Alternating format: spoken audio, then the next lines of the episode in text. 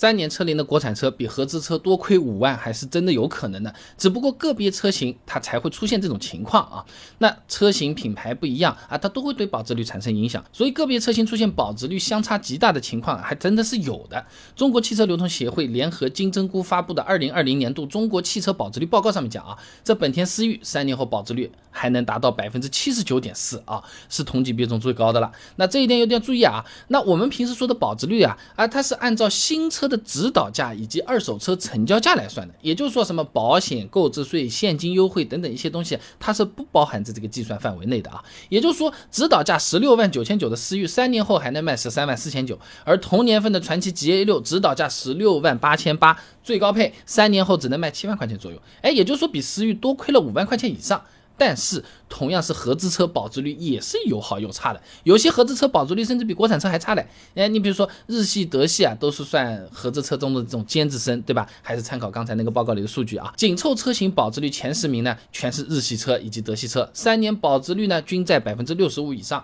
那像什么法系、美系这种所谓的差生啊，保值率是比不上国产车的。同样紧凑车型三年保值率，法系 百分之四十六点六五，美系 百分之四十九点八一，国产倒反而是有 百分之五十点八一 嘞。呃，那总体来讲，如果是主流的车型，国产车基本上都是十五万以下的，那三年多亏五万啊、呃，可能性是不大的，因为国产和合资它的保值率的差距没有大到这种程度。 J D Power 联合其他平台在二零二零年三月发布了个中国汽车保值率研究报告，上面讲啊，这三年车龄的保值率，合资车总体为 百分之四十九点六， 国产车呢 百分之四十四点三， 差距也就 百分之五点三 啊。那我们拿十五万来举个例子啊，合资车三年之后呢还能卖个七万四千四，国产车呢差不多多能卖个六万六千四百五十的样子啊，呃，那么就是说也就多亏了一万块钱不到一点点啊。那同样都是车啊，现在国产车配置还更高，那保值率为什么就是比合资车要低一点的呢？马勇在《投资与合作》期刊上面发表了篇论文，基于汽车保值率考虑消费者如何合理的买车卖车。上面说啊，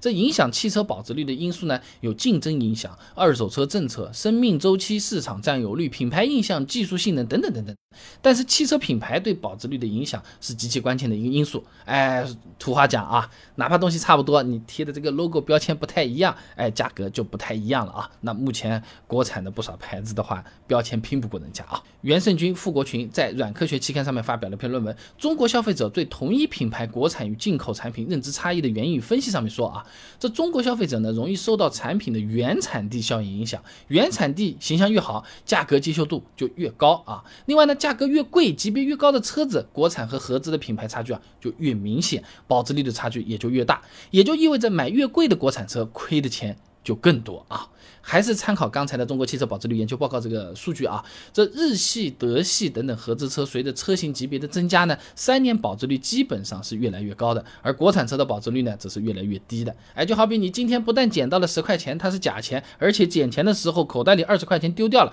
一进一出亏了不少钱啊。所以总的来讲，国产车开三年要比合资车多亏五万块钱，只存在于非常个别保值率特别低的这些车型上。正常主流的车子，合资车保值率确实比国产车是高一点，但没高了多少啊。好了，今天的视频呢就先做到这里了。如果各位朋友觉得这个视频做的还可以的话呢，还请点我的头像关注我，点赞转发给你的朋友，哎，这个对我非常的重要，毕竟是动力来源嘛。而且这样你每天就能收到一段超过六十秒的汽车使用小技巧了。备胎说车，我们明天接着聊。